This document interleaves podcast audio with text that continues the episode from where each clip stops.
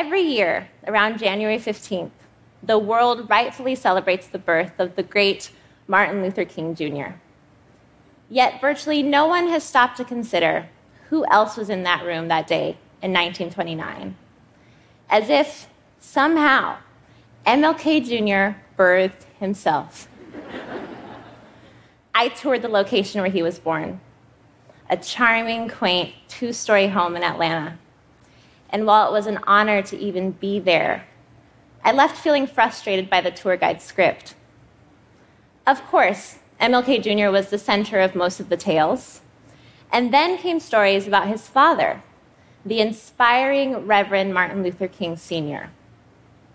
But what frustrated me was the lack of attention being paid to his mother, Alberta Christine Williams King. Even though this was actually her childhood home first, and the home where she later birthed her children in a room on the second floor. This erasure doesn't only concern Alberta. Mothers in the US are often misrepresented or completely left out in the stories we tell. Mothers are used to being seen as selfless beings without needs for others to consider. They're used to feeling belittled if they stay at home with their children because the narrative says it's unproductive. Or they might even hide the fact that they have children at work so that they're still taken seriously rather than seen as distracted. And they will not receive credit for the accomplishments of the loved ones they have supported day in and day out because our retelling of events doesn't feature the many acts of mothering. Beyond such instances being frustrating, I believe they lead to a lack of understanding surrounding the critical roles mothers play in our society. And they contribute to a lack of support for mothers. If the stories we tell, both on an interpersonal level as well as in literature and in media, deem mothers as unimportant, as unworthy of being seen and considered, then these opinions will be reflected in the way that mothers are treated in our country. It is not a surprise then that in the US, we have yet to establish universal parental leave, a universal, quality, affordable childcare, that we are experiencing a maternal mortality crisis, and that many mothers had no other choice but to leave the workforce as a result of the pandemic. Such tragedies have a ripple effect that also hurts our children, our communities, even our national economy. As a writer and sociologist, I believe that storytelling plays a necessary role in fixing our current trajectory. That through the intentional centering of mothers, we can not only make life better for them, we can actually make life better for everyone. The way to get organizations and our government to give mothers the resources that they desperately need and deserve is to first shift our perspective of motherhood on a cultural level. I am on a mission for that shift to happen in my lifetime, especially for mothers of color who have historically received the least resources. I have spent the last several years studying three women in particular whose life stories show number one, just how easily we disregard mothers, and number two, how a lack of consideration for their needs and their contributions leads to a lack of intervention and support. While it may be too late to help the three of them, I believe their life stories provide guidance on how we can make the world better for moms and everyone they impact today. So let's first go back to Alberta King. Alberta was born in Atlanta, Georgia in 1903 to the leaders of Ebenezer Baptist Church. Even as a young girl, she was an activist. She participated in marches and in boycotts, and she even joined her parents as some of the very first members of the NAACP. She believed that Christian faith must always be intertwined with social justice. and she used her education to advance freedom causes. Alberta grew up to be a talented organizer and a musician, as well as a mother of three. Before meeting her husband, Alberta was on her path to becoming an educator. She earned a teaching certificate and a bachelor's degree. But because the law stated that married women could not teach, she was forced to walk away from a formal career. She still did everything she could to provide for, educate, and protect her family and her community members. But that same care and shielding was not afforded to her in return.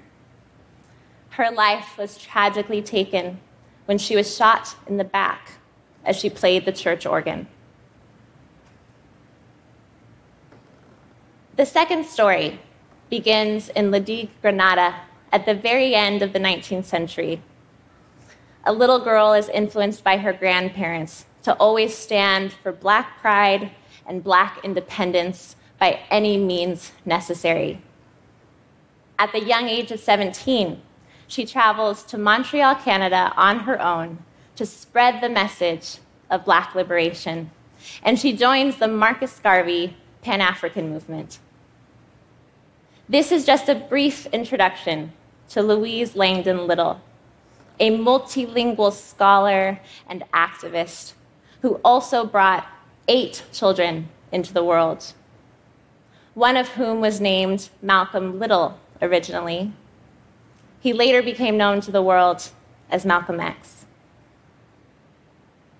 When Louise's husband was murdered, and she was widowed when she was only in her 30s, white welfare workers started showing up and entering her home, questioning the way that she was raising her children. A white male physician was sent to evaluate her, and he concluded that she was experiencing dementia, citing that she was, quote, imagining being discriminated against. As a result, she was institutionalized against her will for around 25 years.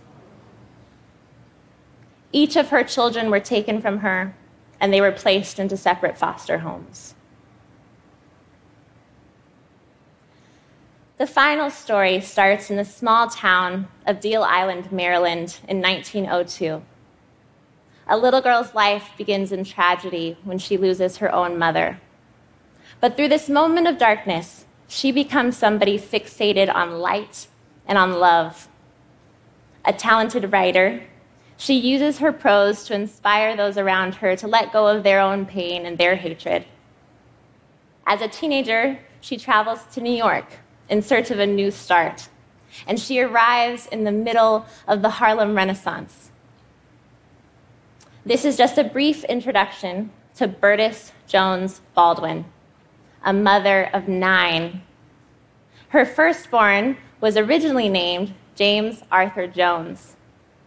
He later became known to the world as James Baldwin. At times, Berdis had no other choice but to leave her children at home to make money as a domestic worker.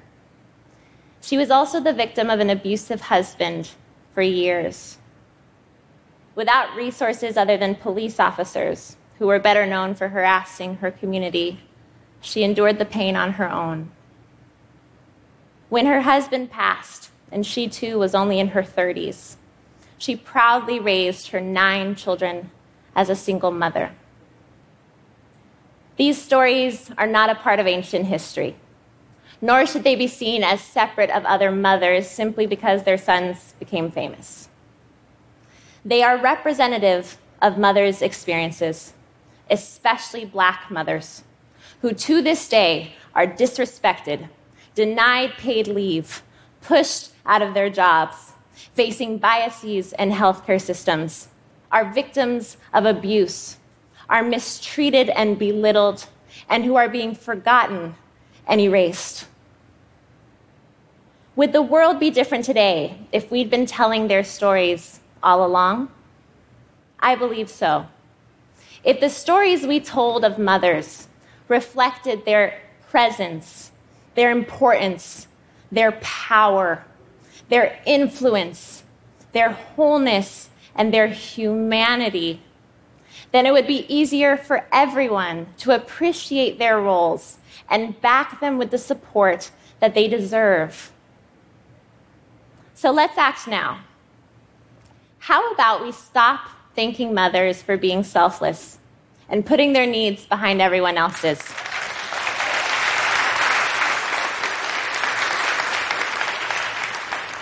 And instead, we thank them for being our first leaders, caretakers, and teachers.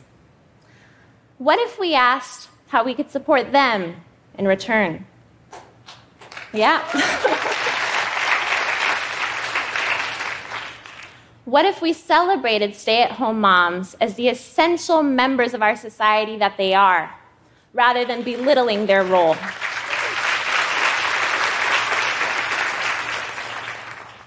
What if employers and colleagues recognized mothering as the ultimate test of multitasking, organization, and empathy?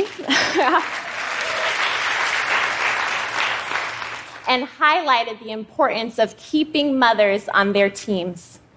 And what if we produced more stories, books, TV shows, movies that represented mothers accurately could we convince more people of the need for parental leave, affordable childcare, unbiased healthcare systems, maybe even a guaranteed income? I think we can all agree. Mothers are essential. Mothers are powerful. Mothers have their own needs and their own identities. Mothers deserve support.